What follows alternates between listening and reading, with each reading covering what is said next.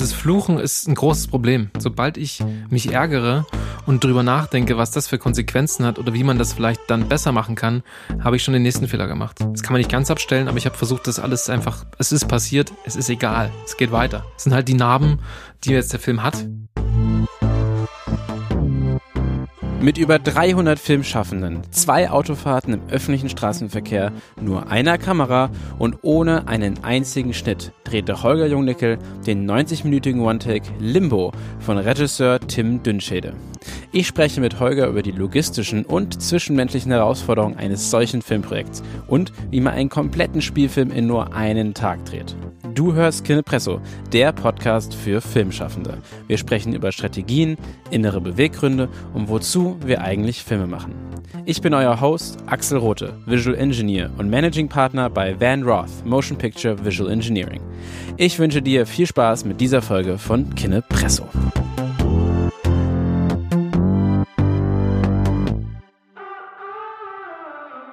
Ich freue mich, hier per Live-Schalte aus München Holger Jungnickel begrüßen zu dürfen. Hallo Holger. Hi, danke für die Einladung. Ja, Holger, ähm, ist ja ein weiter Weg, bis man zu so einem Film kommt. Äh, wie hast du denn den Start in unsere Branche gefunden und äh, was war denn dein Weg, Werdegang? Also das ist natürlich jetzt schon etwas länger her. Ähm, ich bin ein bisschen Spätstarter, glaube ich, bei dem Ganzen. Ich war eigentlich Musiker und hatte mich dann irgendwann entschieden, Musik im Studio aufzunehmen und wollte Tontechnik studieren und habe dann Medientechnik in Hamburg studiert, wo es auch so ein bisschen Film und Licht und Videotechnik gab und da musste man dann einen Kurzfilm herstellen. Im zweiten Semester war das, glaube ich, und äh, also gemeinsam. Ton war schon vergeben und dann blieb für mich nur noch die Kamera.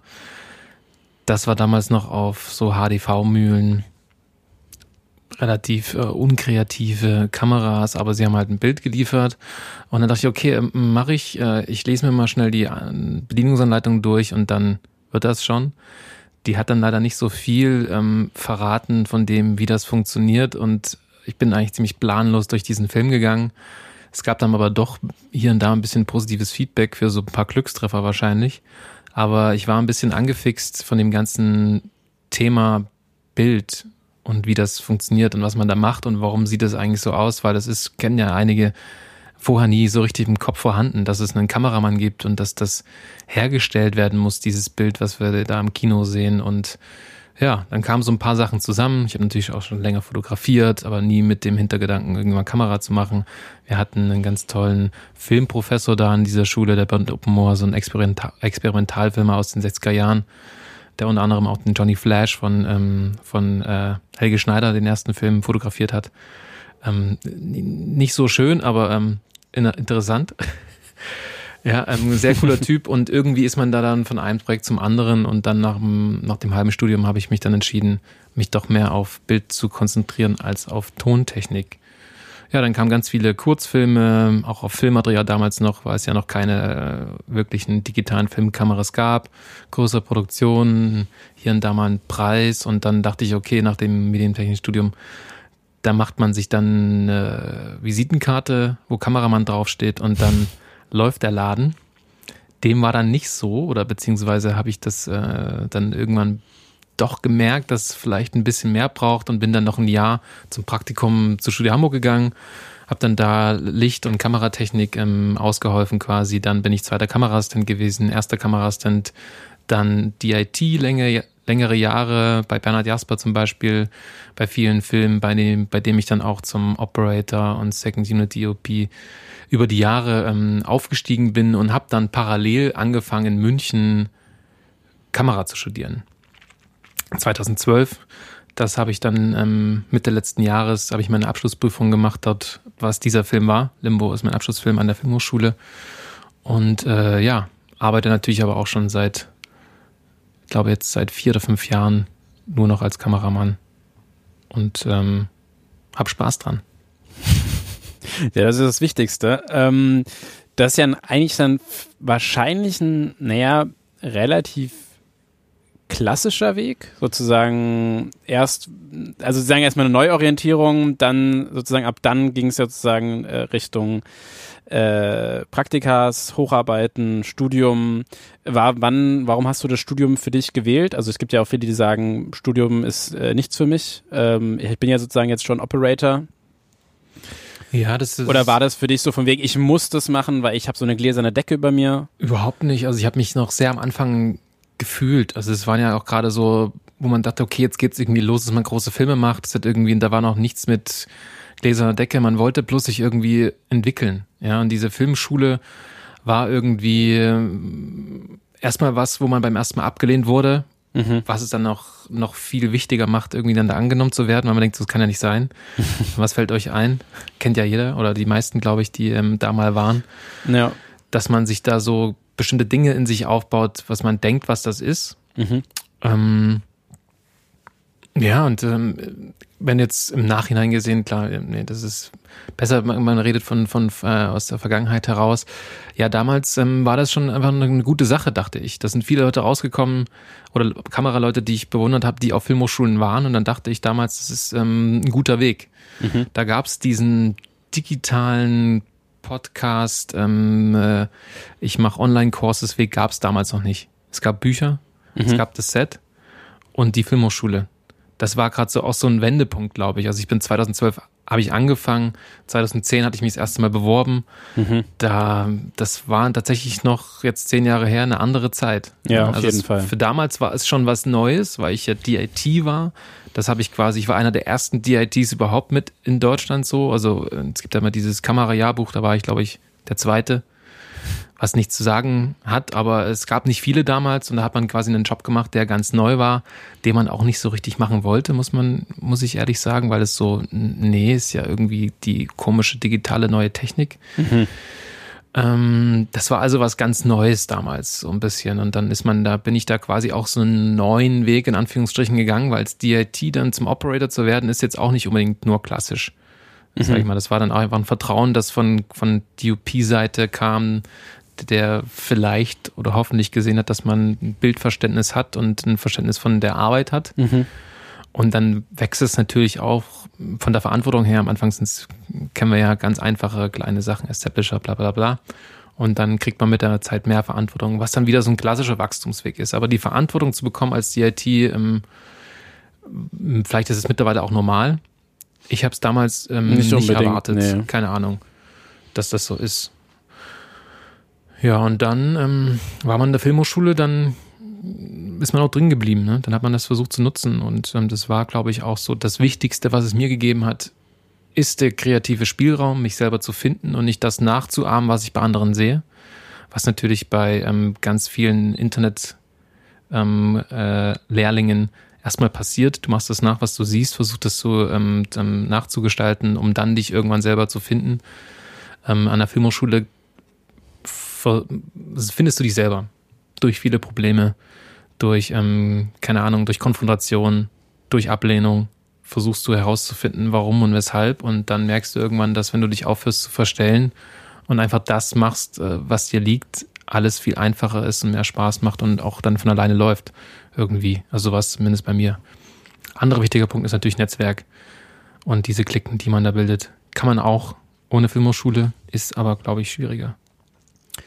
Wenn du so eine Sache rauspicken könntest aus deinem Learning by Doing am Set, so ein Learning, was war da sozusagen das Wichtigste? Und dann eins vielleicht von der Uni. Ich meine, wir hatten ja schon so eins, wir hatten sozusagen ja eins schon mit dem ähm, sich selbst finden, aber vielleicht jetzt so einen, was war denn sozusagen so ein Beispiel dafür, wo man sagt, okay, das äh, klappt, hat nicht geklappt.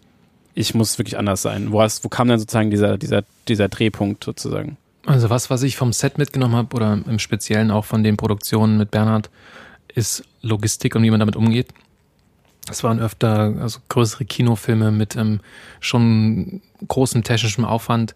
Das hat man so noch nicht gesehen und das äh, würde man sich auch niemals trauen, wenn man das einfach ähm, jetzt nur mal auf irgendeinem Bild gesehen hat im American Cinematographer oder sowas. Mhm. Das ist, das, das war toll, wirklich ähm, auch zu sehen, dass es ganz normal ist, bestimmte Dinge zu machen, bestimmte Dinge braucht man, um bestimmte Bilder zu kreieren. Manchmal gibt es einen einfacheren Weg, aber manchmal ist eben der aufwendige der einzig richtige. Das war da toll. An der Filmhochschule habe ich eben dann genau das andere gelernt. Was kann man alles machen, wenn man nichts hat? Also man hat ja nur so viel, wie man sich organisieren kann.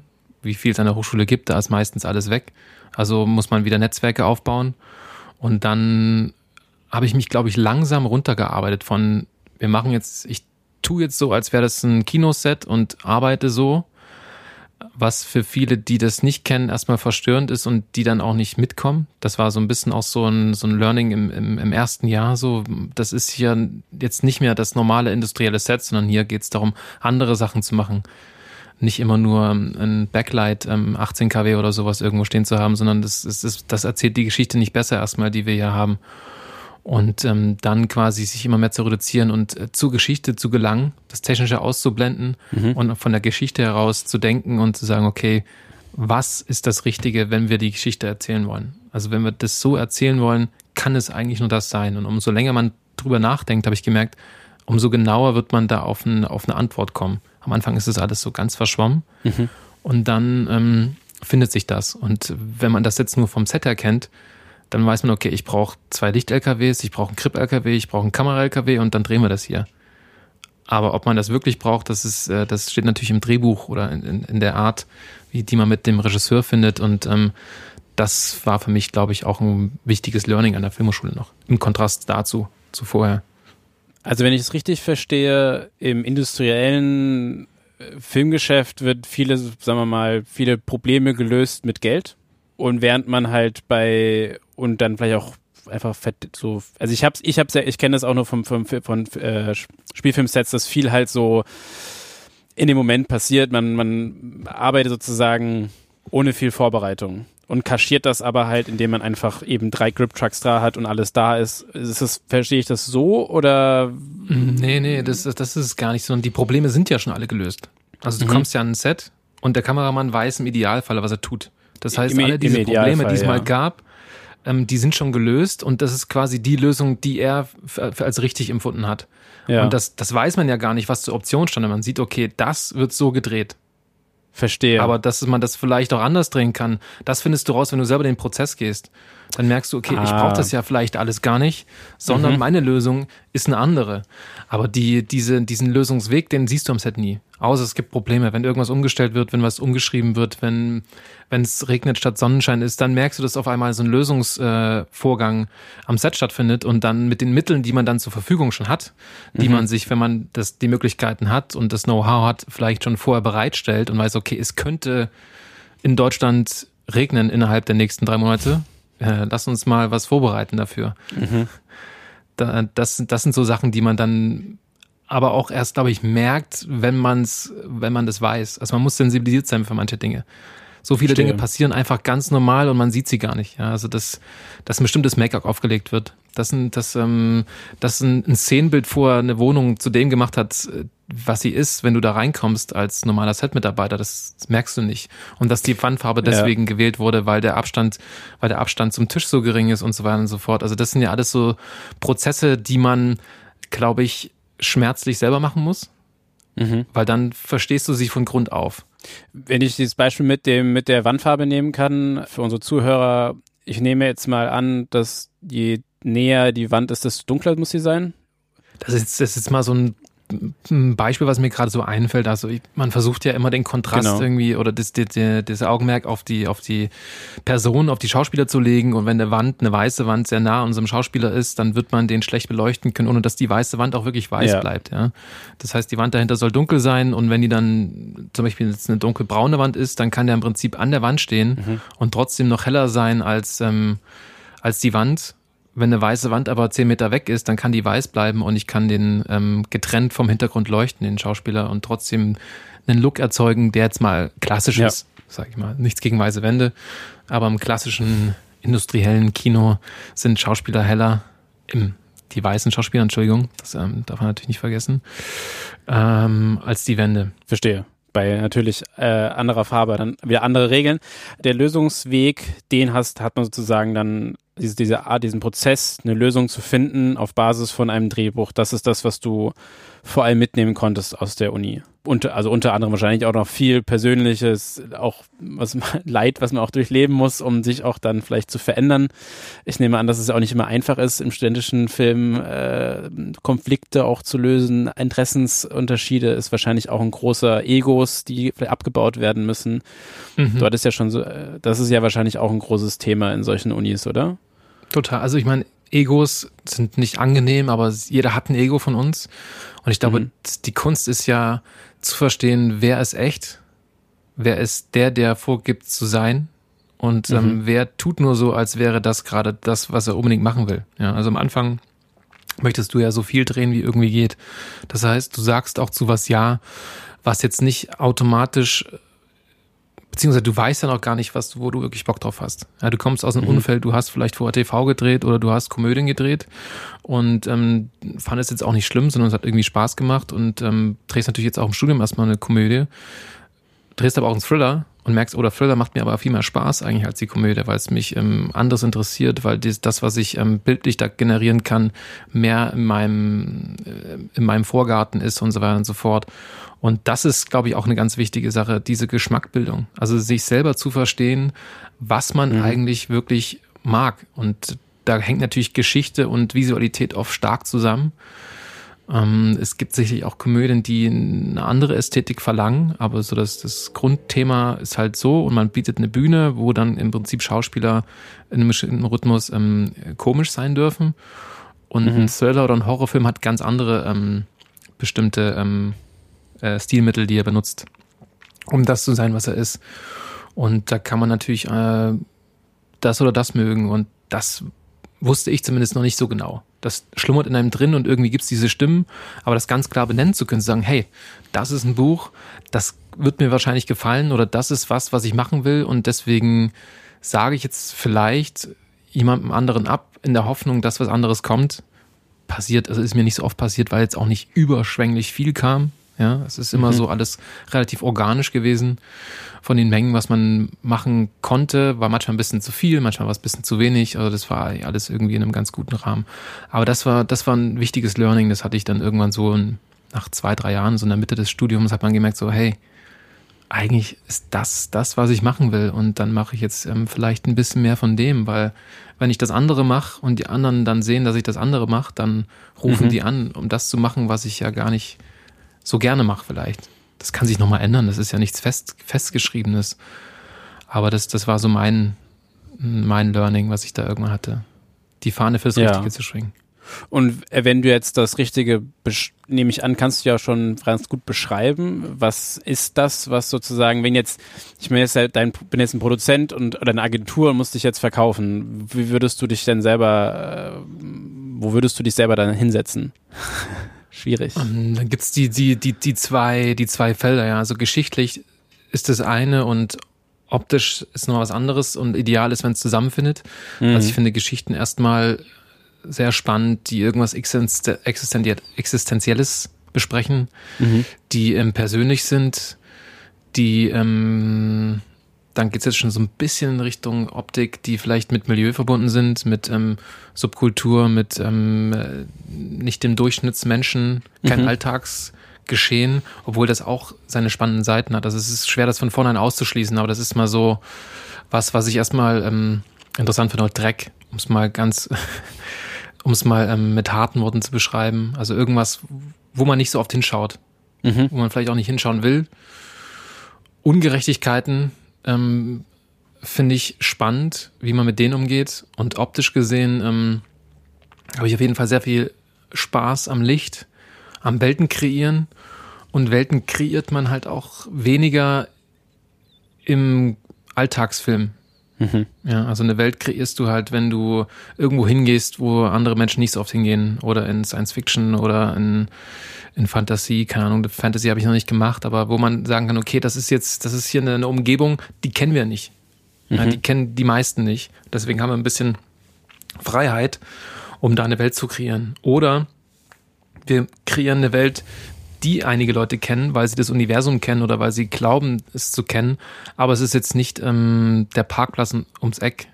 Mhm. Oder wenn es der Parkplatz ums Eck ist, hat der eine Ecke, die, die eine besondere Stimmung hat oder sowas, ja. Also die, wo die Orte einfach miterzählen. Wo der Ort auch ein Protagonist ist, wo die Welt ein Protagonist ist, die uns in eine bestimmte, bestimmte Situation verfrachten. Und das kann manchmal sein, indem man in eine andere Welt ähm, reist, mhm. die uns persönlich ein bisschen fremder ist. Das finde ich ähm, sehr spannend und das äh, macht mir sehr viel Spaß, muss ich sagen, ähm, andere Kulturen kennenzulernen, in diesen, in, deren Kulturkreise zu reisen, dort ähm, zu drehen und dann quasi mit einer ganz sensiblen, mit ganz sensiblen offenen Augen und offenen Ohren durch diese Welt zu gehen und mhm. die dann wiederzugeben, weil wir selber gehen ja relativ blind durch unsere Umgebung, weil wir alles schon kennen und so ein bisschen abschalten ja. auch und das, die Reize werden total ähm, sensibilisiert, wenn man da in andere Umgebungen kommt. Das ist äh, spannend, weil es auch was mit mir macht dann. Ja, das sind so meine, meine Steckenpferde. Mhm.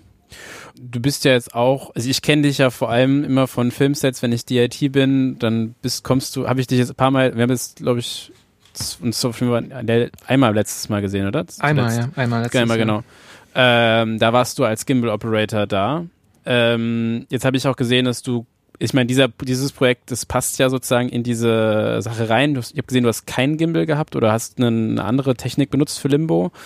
Du hast auch in deiner Signatur Neoflight, so richtig? Genau. Neoflight, das ist eine genau. Firma, die ich mit einem Bildmann zusammen habe, dem Hagen Räder, die wir auch in der Zeit gegründet haben, wo Gimbal noch nicht in jeder, in jedem Haushalt standen sondern gerade die ersten größeren Geräte gebaut wurden, wo man ähm, sich ähm, so ein bisschen liberalisieren konnte von mhm. ähm, Scorpio, Scorpio Libra Head und ähm, Flight Heads und so Geschichten. Ja. Aber da ist ja auch die, die technische Seite ist ja dann auch in diese Richtung, also diese Art von Bewegung von Kamera muss ja dann auch vielleicht dein Steckenpferd sein, oder? Oder, mhm, oder würde ich gar nicht sagen. Tatsächlich, obwohl ich eine Firma habe, die Gimbal in äh, verschiedenen äh, Konfigurationen auf Seilkamera oder an Autos oder in der Hand anbietet, mhm. jahrelang kaum damit selber gedreht, weil ähm, das halt immer aus der Geschichte herauskommt. Mhm. Das ist ein Tool, was auf jeden Fall wichtig ist und was mittlerweile auch ähm, an jedem Set irgendwie vorhanden sein muss, weil es einen Shot gibt oder drei Shots am Tag gibt, die man mit einem Gimbal einfach und schneller lösen kann als jetzt mit ähm, einem Kran auf Schiene. Mhm zum Beispiel oder mit einem Dolly. Ähm, das ist was, was aus der Not heraus einfach dazu, also das ist natürlich ein Geschäftsmodell auf der einen Seite, mhm. was uns beiden ähm, oder mir auch äh, die, die Möglichkeit bietet, in meinen Filmen dann auf diese Technik zuzugreifen, eventuell zu besseren Konditionen, eventuell einfach nur, dass ich es besser kenne, dass ich weiß, was damit funktioniert. Mhm. Ähm, und ähm, da hat man einfach dran teilgenommen. Das ist tatsächlich jetzt ähm, nichts, was eine Goldgrube ist, aber ähm, das ist so halb Hobby, halb ähm, halb Boutique-Verleih äh, und mhm. ähm, wir bieten uns halt auch selber an. Also für mich ist es auch die Chance, also warum kommst du als ähm, zweiter Kameramann an ein Set? Ja. Schwenken können viele oder denken es zumindest. Ähm, aber ich kann keine Ahnung, aber das mit dem Gimbal ist so, ein, so eine Spezialkenntnis, mhm. die einem ähnlich wie bei Steadicam halt hier und da mal die Chance verschafft, an ein Set als zweite Kamera zu kommen. Mhm. Und äh, beim Tatort war es jetzt zum Beispiel auch so, dass ich da natürlich immer ein bisschen Gimbal gemacht habe, aber auch mhm. dann die A-Kamera geschwenkt habe oder die B-Kamera normal geschwenkt habe. Und dann auch wieder, wie es halt früher war als DIT oder ähm, so und so fort, dann von den, von den DOPs lernen kann, die ähm, vielleicht ähm, anders arbeiten, mhm. ähm, schon weiter sind oder einfach vielleicht tatsächlich einfach nur anders sind. Und das ist eine total spannende Sache. Da habe ich jetzt auch nicht zu viele Projekte gemacht, immer so jedes Jahr so zwei, drei. Mhm. Je nachdem, was, wie viel ich ja selber drehe. Wenn es sich ergibt, mache ich das sehr gerne, weil es oft einfach super Erfahrungen sind. Auch mal mit weniger Verantwortung an Set zu kommen, Kamera zu machen und dann zuschauen zu dürfen wie werden Probleme hier gelöst. Man hat ja seinen eigenen, sein eigenes Toolset schon irgendwie im Kopf und denkt so, okay, das ist eine Situation, die würde ich vielleicht so machen und ähm, mal gucken, wie der Kollege das tut. Und da wird man oft positiv überrascht, ähm, wie anders Dinge doch gemacht werden können. Also man mhm. glaubt ja immer, es gibt so für alles immer so eine, so eine Paradelösung und das sieht oft auch alles relativ ähnlich aus, wenn man jetzt mal so ganz, ganz das runterbricht auf die Formel, wie äh, ein klassisches Filmbild aussieht. Aber wie man dahin kommt, ist tatsächlich dann doch immer sehr unterschiedlich. Und mhm. das ist, ähm, wenn man das nicht weiß und wenn man das nicht sieht, dann würde man nicht auf die Idee kommen, dass es tatsächlich auch diesen Weg gibt. Und das hilft natürlich dann wieder weiter, sich ähm, sein eigenes Toolset zu erweitern und auch, ja, kreativen Austausch zu haben, einen ähm, freundschaftlichen Austausch dann meistens auch nach einer gewissen Zeit. Also zumindest habe ich da sehr positive Erfahrungen gemacht, dass man da ähm, ja Kollegen fürs Leben irgendwie auch findet. Mhm.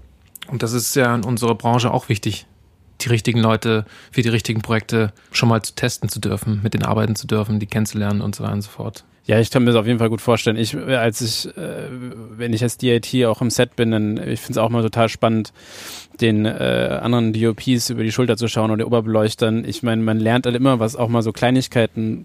Ich letztens gesehen hat ein Oberbeleuchter, das glaube ich auch beim Tatort, Polecats genommen auf ein, mit einer ähm, Martellini-Klemme und einfach da aufgespannt und einfach was runterfallen lassen. Hier so ein, so ein 8x8. Sowas total. T-Bone, genau, ja. Ich habe das da noch nie gesehen und dachte so halt, boah, ja, klar, warum nicht? Ich meine, das ist perfekt. Und dann halt gleich beim nächsten Dreh eingesetzt und total happy damit. Das heißt, äh, das sind so kleine Lösungsansätze, die halt natürlich auch finden, natürlich auch was Größeres. Ich meine, aber das ist ein so, die, das äh, ist definitiv ein cooles Werkzeug, um äh, da was halt Neues zu, zu schaffen und nicht nur auf seinen eigenen Brei, in seinem eigenen Brei darum zu schwimmen. Ähm, als Abschluss zu deinem Werdegang, wenn du äh, was an dich, als du angefangen hast, bevor du jetzt sozusagen jetzt äh, in die Filmhochschule gegangen bist, als du sozusagen noch in deiner freiberuflichen Phase warst, wenn du da ein Wissensstück oder einen Ratschlag geben könntest, welcher wäre das denn? An dich selber oder an Leute, die in einer ähnlichen Situation sind? Also ganz wichtig, ähm, sei du selbst, Ver verstell dich nicht, hör auf die eigene Stimme und dann lern die besser kennen glaub an dich. Und wenn man etwas wirklich will, das muss man natürlich herausfinden, ob man etwas wirklich will, dann ist, denke ich, auch ähm, alles möglich. Wenn man jetzt wissen, wenn man wissen will, dass ob diese Frage, also ich kenne das jetzt, weil das so eine Learning war, was ich jetzt in den letzten paar Jahren durchgemacht habe, nämlich dieses rauszufinden, was will ich eigentlich und was denke ich, dass ich möchte. Hast du für sowas eine Idee, wie man rausfinden kann, ob man was wirklich möchte oder ob man sich nur in die Idee verliebt hat, etwas zu mögen? Also Gitarre spielen zum Beispiel ist ein gutes Beispiel. Ich bin verliebt in die Idee, Gitarre spielen zu können, aber selber das lernen zu wollen, würde ich eigentlich gar nicht wollen. Probier es aus. Also ich meine, Wachen ist immer das, das Einfachste. Mhm. Mach's mhm. und dann wirst du merken, wie es ist. Ja? Also das ist in allen, in allen Bereichen so. Man man muss es ausprobieren, sonst wird man nicht äh, feststellen können, ob es wirklich was für einen ist. Weil es gibt diese romantische Vorstellung von vielen, von vielen Dingen, mhm. die man natürlich hat, wenn einem was gefällt. Ja. Und dann muss man die mit der realen Sache irgendwie übereinbringen. Und wenn dann der Idealismus und äh, der Gefallen so groß ist, dass man mit den Problemen, die man vorher vielleicht übersehen hat, ähm, zurechtkommt, dann kann man weiter in die Richtung gehen. Und das ist natürlich also bei unserem Filmgeschäft in der kreativen ähm, Ecke schon schwierig. Ja. Also werde ich in diesem Beruf arbeiten können, werde ich in diesem Beruf in der äh, in dem Bereich arbeiten können, wo ich auch arbeiten möchte. Also ich will nicht einfach nur äh, Bilder kreieren, sondern die sollen natürlich auch in, ähm, bestimmte Dinge erzählen, bestimmte Geschichten erzählen und so weiter und so fort, eine bestimmte Qualität haben. Und das kann man natürlich nicht vorhersagen, ob man da hinkommt. Aber wenn man sich mit den Dingen beschäftigt und jetzt äh, zum Beispiel, wenn es Gitarre spielen ist, dann das Gitarre spielen hat ja auch viele Farben. Ja, will ich mhm. Gitarre spielen? Will ich Akustikgitarre spielen? Will ich ähm, Spanish Gitarre lernen? Möchte ich ähm, äh, Lieder singen können am Lagerfeuer? Da gibt's ja ganz viele, ganz viele ähm, ähm, Stufen. Ich habe auch Gitarre gespielt viele Jahre und ähm, bin dann durch Filme machen vom Gitarre spielen abgekommen weil das mich mehr vereinnahmt hat. Und mhm. die hängen zwar zu Hause immer noch an der Wand und werden ab und zu mal in die Hand genommen, aber ja, ich würde immer noch gerne Gitarre spielen können. Aber das ist nicht mehr wirklich ähm, relevant mittlerweile leider. aber ich freue mich, wenn es jemand anders kann. Dann kommen wir doch zu was, was jetzt richtig relevant ist, nämlich dein Film, dein Abschlussfilm Limbo. Du hast den mit dem Regisseur Tim Dunsch Dünschede. Dünschede, genau. Dünschede. Dünschede, äh, gedreht. Äh, wie kam es? Ihr kennt euch vom Studium, nehme ich an, ne? Ihr seid ja beide aus derselben. Genau, wir haben uns hier in, wir haben uns in München kennengelernt. Ähm, wir sind im selben Jahrgang. Ähm, der, der Tim kommt aus Speyer. Das erste Jahr haben wir noch nicht zusammen gedreht. Da war ich noch zu sehr mit anderen Dingen beschäftigt, anderen Projekten, anderen äh, Filmen draußen, um Geld zu verdienen. Papa bin ich geworden und da hat es, ähm, obwohl wir drüber gesprochen hatten, im ersten Jahr noch nicht geklappt mit dem Film und dann hat es sich aber irgendwie für einen zweiten Film oder nee, schon für Übungen so während des Semesters angeboten und ähm, das ist ja auch so ein Beschnuppern. Ja, also man guckt dann, passt derjenige zu einem oder denkt man nur, der ist cool und so weiter und so fort. Und ähm, was macht der so für Sachen? Meint er das ernst? Und das hat ganz gut funktioniert. Wir haben dann, glaube ich, bis auf wenige Ausnahmen alles zusammen gemacht. Und das ist auch sein Abschlussfilm an der HFF München. Das heißt, ihr habt schon vor diesem Film ganz viel zusammengearbeitet. Das heißt, ihr kanntet euch schon relativ gut. Ja, ja, wir kennen uns, wir kennen uns sehr gut, würde ich sagen. Also wir haben einen Zweitjahresfilm, einen Drittjahresfilm zusammen gemacht und dann auch unseren Abschlussfilm zusammen gemacht. Und dazwischen natürlich diese, diese Übungen, die man immer wieder machen muss. Wenn es irgendwie ging, haben wir das zusammen gemacht. Was war da der größte Vorteil bei so einem Film wie Limbo, wenn man mit einem Regisseur schon vorher zusammengearbeitet hat? Jetzt im Vergleich zu, wenn man jetzt mit einem Regisseur kommt auf einen zu, sagt, hier, ich will diesen Film machen, 90 Minuten auf einem Stück haben noch nie mit dem gearbeitet. Was war denn sozusagen der größte Benefit, so, so lange schon miteinander gearbeitet zu haben? Also ich glaube, es würde keiner auf dich zukommen und sagen, dreh meinen Film ohne Schnitt und wir kennen uns nicht. Also das ist äh, schwer vorstellbar, auch wenn es bei ähm, Victoria tatsächlich so war. Ähm, aber der hat natürlich ein bisschen länger Vorbereitungszeit wie wir. Also wir haben diesen Film innerhalb von erster Idee bis ähm, fertigen Film in zehn Monaten durchgezogen. Wahnsinn. Da hatte man jetzt nicht viel Zeit, um sich hätte man sich nicht wirklich kennenlernen können. Ja, das war wirklich so wie so ein, wie so ein Zug, der da durchgeballert ist. Ähm, das, der, der größte Vorteil ist, dass Tim mir das anvertraut hat, glaube ich. Also klar haben wir das zusammen geprobt und so weiter und so fort. Haben das, äh, er hat es inszeniert. Wir haben dieses, diesen Film zusammen natürlich mit Produzenten und, und, und ähm, Autor und diesen ganzen vielen, vielen wichtigen Gewerken in so, in so einem speziellen Falle ähm, zusammen ähm, geprobt. Aber dann während des, während des eigentlichen Takes konnte er natürlich nur noch zuschauen. Oder hier und da mal einen dummen Kommentar zum Regieassistenten bringen. Ähm, äh, ja, also ich meine, das ist natürlich eine Qual.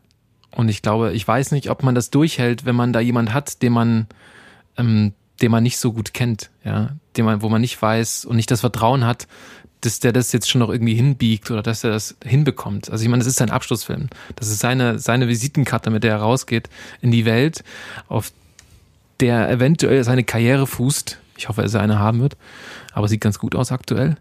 Ähm, da muss man da schon sehr viel Vertrauen haben, also auch gegenseitig. Also genauso bei mir, also ich musste auch das Vertrauen aufbringen und äh, dass man das gemeinsam durchsteht, ja, das ist eine super intensive Phase gewesen und äh, wenn man da anfängt, sich irgendwann anzuschreien, weil der Regisseur im Hintergrund sagt, so, warum hast du das schon wieder falsch gemacht, ähm, du Idiot?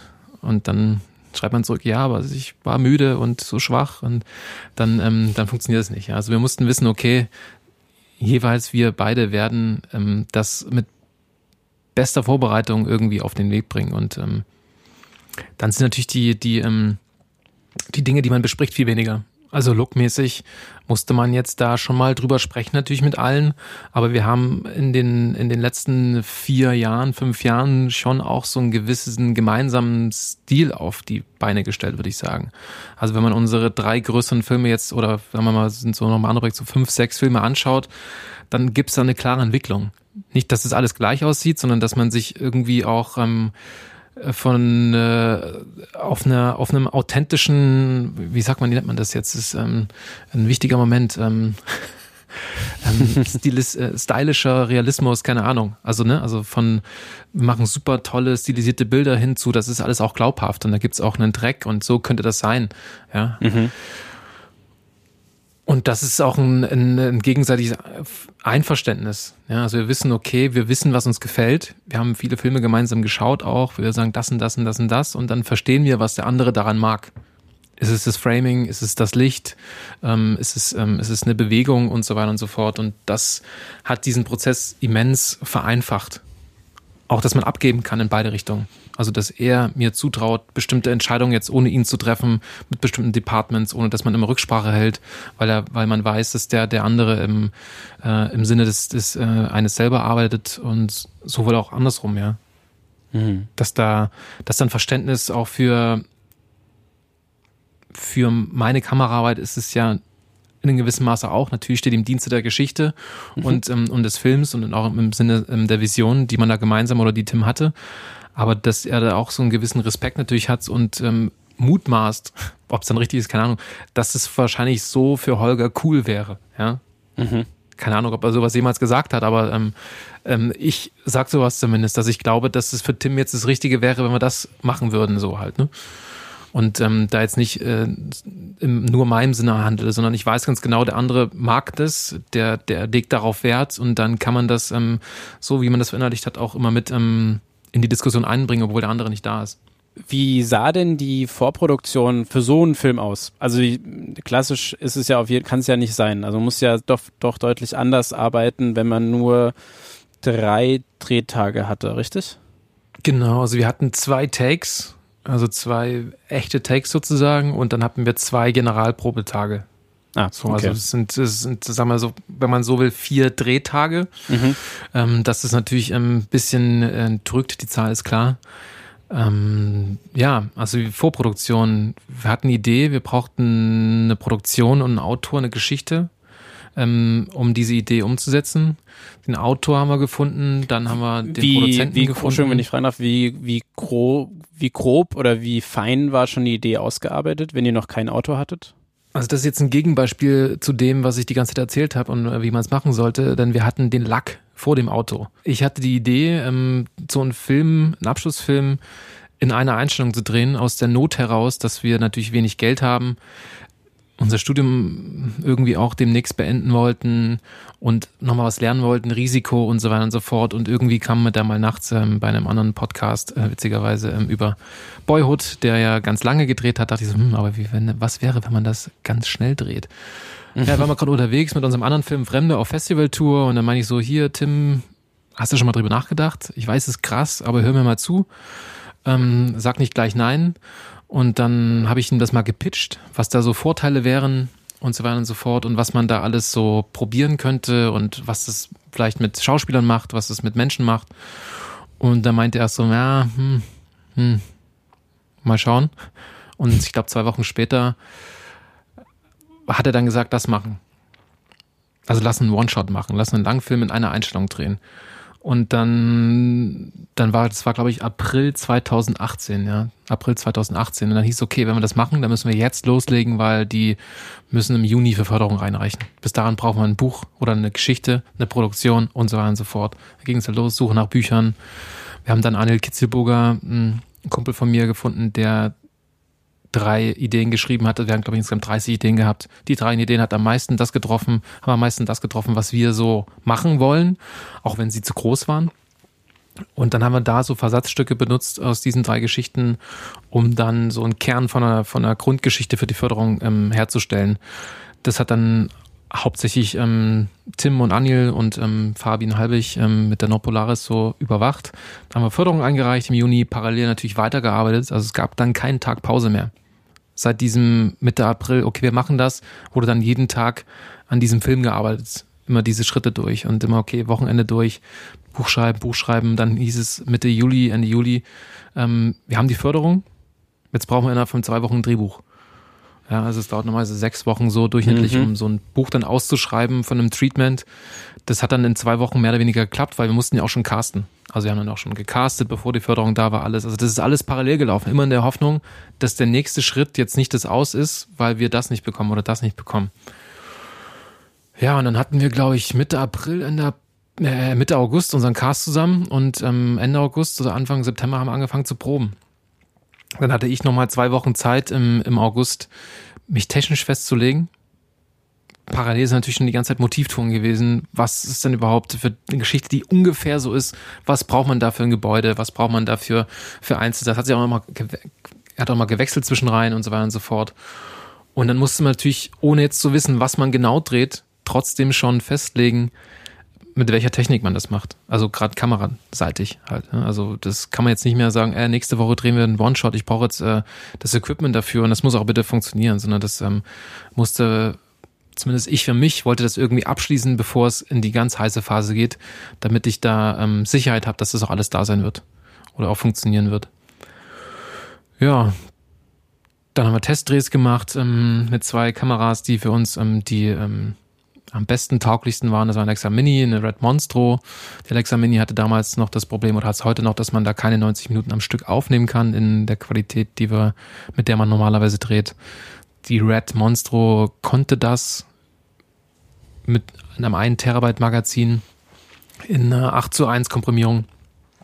Und dann ja, haben wir das, äh, haben wir zwei Tage Test gedreht, ähm, uns das im Kino zusammen alle angeschaut, haben festgestellt, dass es natürlich so eine Kamera gibt, die da besser aussieht, eine Kamera gibt, die da besser aussieht, aber es gibt keinen klaren Gewinner und keinen mhm. klaren Verlierer. Und dann haben wir uns für die ähm, sichere Variante entschieden, mit der Red Monster zu drehen, ähm, die eben auch wirklich dann 95 bis 100 Minuten aufzeichnen kann am Stück. Und dann hat man sich dann drum, dass das, äh, das, äh, die Accessories sozusagen dann zusammen geschnorrt oder geliehen, die man noch braucht, um das alles ähm, auch einen guten Ton zu bekommen. Ganz wichtig. Also das ist ja, äh, das äh, ging natürlich nur mit zwei Tonteams, Tonteams zum Beispiel. Dann haben wir angefangen zu proben. Dann gab es zwei Wochen, anderthalb Wochen bis zwei Wochen Proben bei uns in der HFF. Mhm. Ganz trocken wo man, wo man einfach nur sagt, okay, das könnte so ein Raum sein. Das ist die Szene. Die hat der Autor Anil mit, ähm, mit Tim zusammen dann in der Leseprobe durchgesprochen, Anpassung gemacht, wenn das anders sein musste. Und dann grob geblockt. Dann kam ich dazu. Wir haben das ähm, zusammen ausgearbeitet, haben das dann mit einer DSLR gedreht, als quasi ähm, Video-Storyboard, um uns hinterher wieder daran erinnern zu können, wie denn der Move jetzt genau war, wann wer wo, mit wem kreuzt, in welcher Einstellungsgröße ich bin. Das kommt mir mit jeder Szene, mit jeder schauspielerisch anspruchsvollen Szene, also mit Text und so weiter und so fort, einmal proben, äh, trocken. Dann haben wir das alles einmal an unseren dann bereits gefundenen Motiven geprobt, jede Szene noch einmal. Und dann gab es eine erste Durchlaufprobe. Das heißt, ähm, tagsüber ähm, ohne Licht einfach nur mal die Wege das erste Mal proben, die Fahrten das erste Mal proben, um ein Gefühl für die Gesamtfilm zu bekommen. Also wie lang dauert es denn nun wirklich, von da nach da zu kommen? Wie lang dauert ähm, die Szene, wenn man sie mit, mit, mit der Stimmung spielt, die man auch wirklich dann hat an dem Punkt und so weiter und so fort. Und da haben wir das erste Mal gesehen, okay, das könnte also unser Film werden.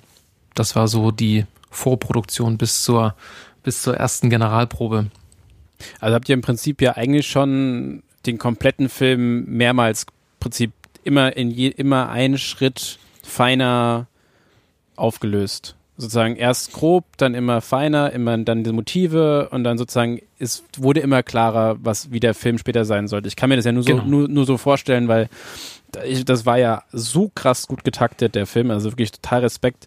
Wahnsinniges, wahnsinnige Taktung, weil also selbst die Autofahrt, wo ihr Making-of gemeint habt, das war teilweise schwierig, weil dann plötzlich Texte auf der Hälfte der Strecke, weil nur noch rot kamen, äh, vorbei waren. Das, äh, ich meine, wenn es in zwei Takes gemacht wird, muss es ja so krass durch, durchstrukturiert und geplant worden sein. Ich wollte noch kurz zurück zur Kameratechnik. Ähm, Im Making-of sieht man da ein Setup, das du hast, weil du musst ja 90 Minuten durchhalten wie kann ich mir denn vorstellen, wie macht man das denn 90 Minuten lang eine Kamera zu führen und nicht tot umzufallen am Ende?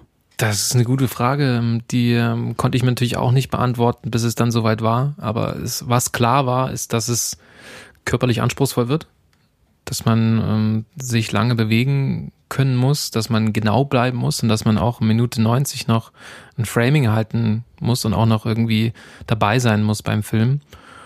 Ich hatte vorher schon mal einen langen Film gedreht ähm, mit ganz viel äh, Impro. Da hatten wir auch Takes bis zu 50 Minuten. Das war 2017.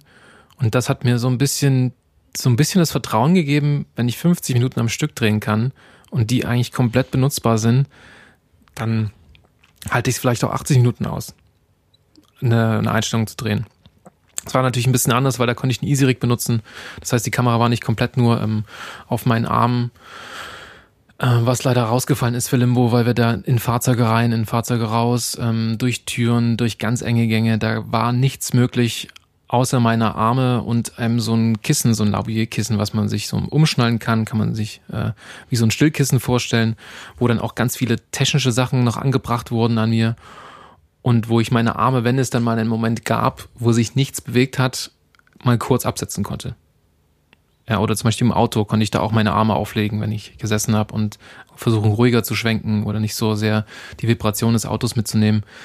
Ähm, genau, und da habe ich äh, bin gebouldert, also Klettern in der Halle, habe so Yoga, Pilates, ähm, die ganz klassischen Sachen, die man auch macht, Core-Training ähm, gemacht, um mich da so gut wie möglich darauf vorzubereiten. War nochmal zwei Wochen Surfen, das war das Anstrengendste.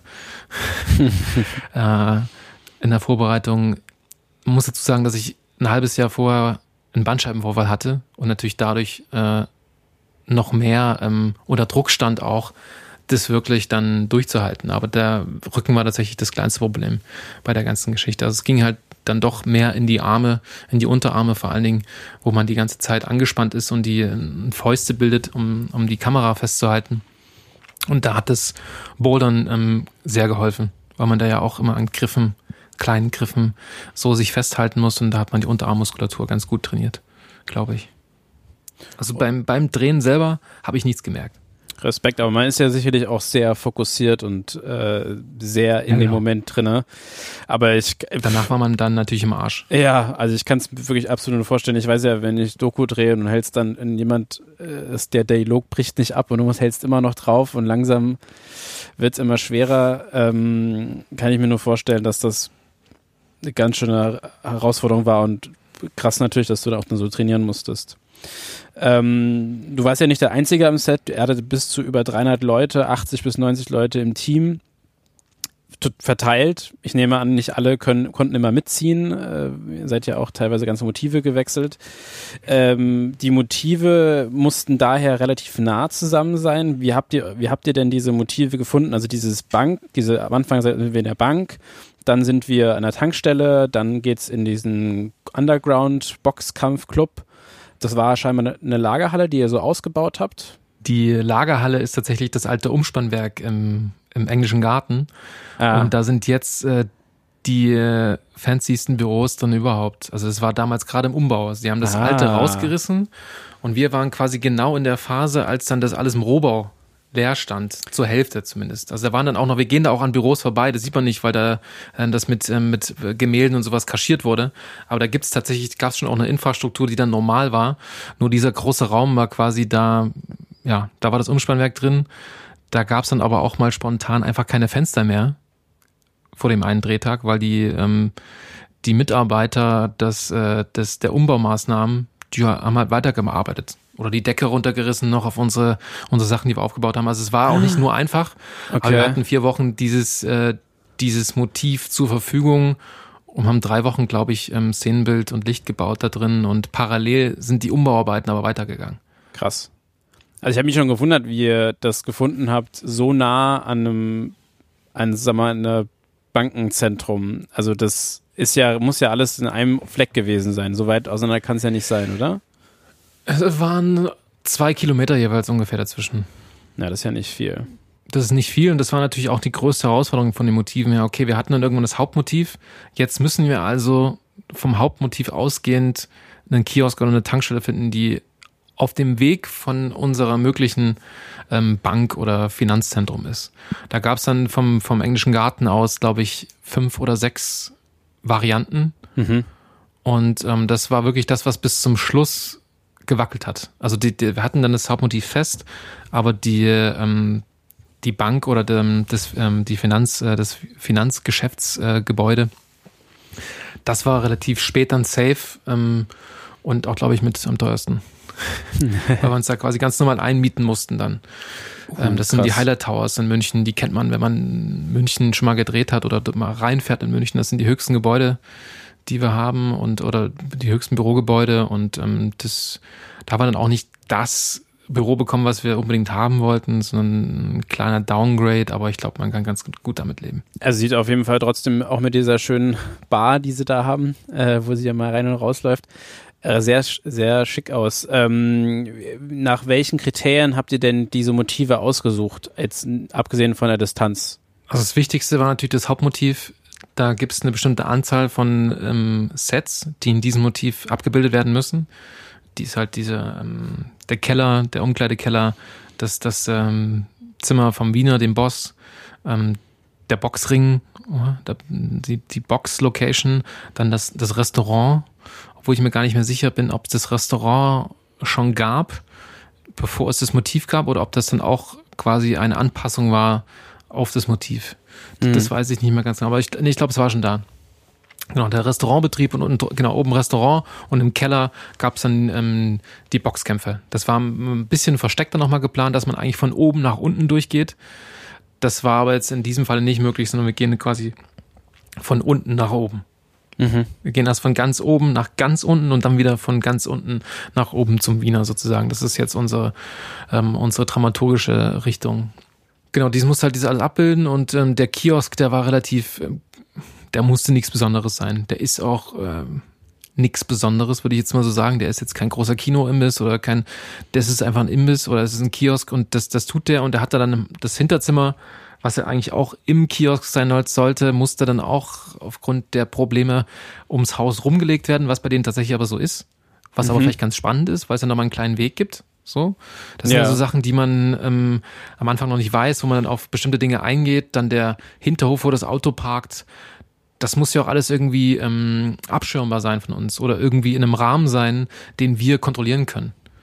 Wir haben natürlich nicht die Mittel gehabt, um die Innenstadt abzuriegeln oder die Leopoldstraße zur, zur Rush Hour. Das heißt, wir waren komplett ausgeliefert dem Personenverkehr. Das war zum Oktoberfest 2018 an der U3 U-Bahn-Station. Das heißt, da kann es dann auch mal passieren, dass irgendwie 30 angetrunkene Australier aus einer U-Bahn-Station rauskommen, genau neben unserem ähm, Fahrzeug sozusagen. Und da hatten wir aber Glück. Das ging, also die ganzen öffentlichen Bereiche haben wir ähm, mit Glück überstanden. Und die, die anderen Bereiche konnten wir dann so gut es ging kontrollieren. Und natürlich das Umspannwerk, das, das Hauptmotiv, das war komplett in unserer Kontrolle. Obwohl nicht ganz offensichtlich, denn äh, er war ja noch ein bisschen ausgeliefert den Mitarbeitern, die da weiter bauen ja, wollten. Also zum, Genau, das war während der Probenzeit. In, den, in der Drehphase waren die natürlich dann nicht da. Ja. Mhm. Also wo wir dann gesagt haben, jetzt ist Dreh, dann war da auch ähm, wirklich an diesem Tag gar nichts. Gut, das wäre ja, ja, auch schwierig geworden, wenn dann der, der Schlagbohrer rausgeholt werden würde. Mitten im Ja, Dreh. oder Licht an ausgeht oder was ich was nicht. Also ja. das, ähm, nee, das, das konnten wir dann, auch wenn das nicht ganz einfach war, natürlich, weil in so einem Bauplan, da hat ja auch eine bestimmte ähm, eine Deadline und sowas, ähm, mussten wir uns arrangieren, aber wir haben das hinbekommen. Danke auch nochmal an die Motivgeber. Du hattest schon gesagt, der Ton war auch ein wichtiger Aspekt. Ich habe im Behind the Scenes sieht man auf jeden Fall ein Tonteam mitrennen. Jetzt, als ich den Film gesehen hatte, habe ich mich ein bisschen gefragt, wie das, wie ihr das auch gemacht habt, wie du das auch gemacht hast mit deinem Schärfeassistenten, die Schärfe zu bestimmen. Also jetzt, jetzt nach hinten, jetzt nach vorne. War das komplett eingetrichtert in dem, im, in der Probephase sozusagen schon vorbereitet, jetzt gehst du nach da, jetzt kommst du nach vorne, jetzt gehen wir nach hier, jetzt schwenken wir nach da? Oder war das was, wo du, wo dir, wo du während des Drehs auch sagen konntest, äh, jetzt nach da? Also wir haben tatsächlich nicht miteinander gesprochen. Es gab die Idee, ob man das irgendwie mit ähm, Intercoms ähm, oder Comtext macht, aber das hätte zu viel ähm, Verwirrung und ähm, also in unserem ganz engen Team gab es keine Kommunikation außer ähm, das, was es auf dem Bildschirm zu sehen gab. Mhm. Ähm, das, die Tonjungs haben sich das natürlich ähm, auch ähm, logistisch erarbeitet, genauso wie wir geprobt haben mit der Kamera, Fokus geprobt haben, Licht geprobt haben, Schauspiel geprobt haben, hat der Ton natürlich auch mal mitgeprobt. Wo ist der Schnittpunkt? Wo müssen wir eine Übergabe machen? Bis wohin kann welches Team laufen? Wo muss es sich hier wieder verstecken? Wo, also es gibt dann so Angler, es gibt so Positionen. Da kommt die eine Angel ist hinter dir und die nächste Angel kommt schon aus der nächsten Tür wieder raus und übernimmt dich dann in den, in den, in den nächsten Set rein zum Beispiel. Ähm, und dann hat, haben sich die Jungs wieder irgendwo anders eingebaut, um zu warten, bis dann da wieder eine Übergabe stattgefunden hat. Die Autos waren ähm, verkabelt mit Mikros.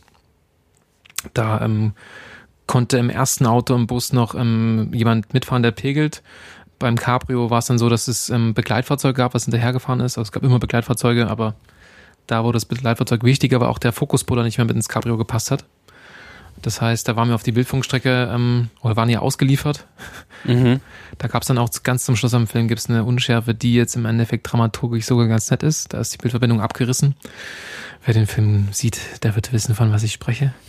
ähm, und dann ähm, hatte ich mit Julian Marayapong, mein Fokuspuller, so, ja, manchmal macht man dann Sachen, um was zu verdeutlichen. Also wenn ich dann einen Schwenk oder ein Framing nochmal präzisiert habe in eine bestimmte Richtung, dann war das halt auch so, das wäre ganz gut, wenn der Fokus jetzt in die Richtung geht, so ungefähr. Ja, also wenn ich jemand rausschwenke, war klar, dann muss er unscharf werden.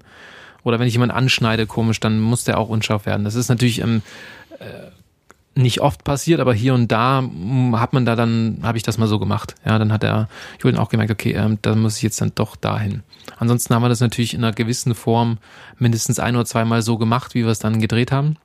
Mhm. Auch wenn es natürlich immer Variationen gab. Und die Unschärfen, die jetzt noch im Film sind, ähm, die ganz wenigen, sind Momente, wo er dann doch mal Julian schauen musste, wo er hintritt und die Augen vom Monitor nehmen musste.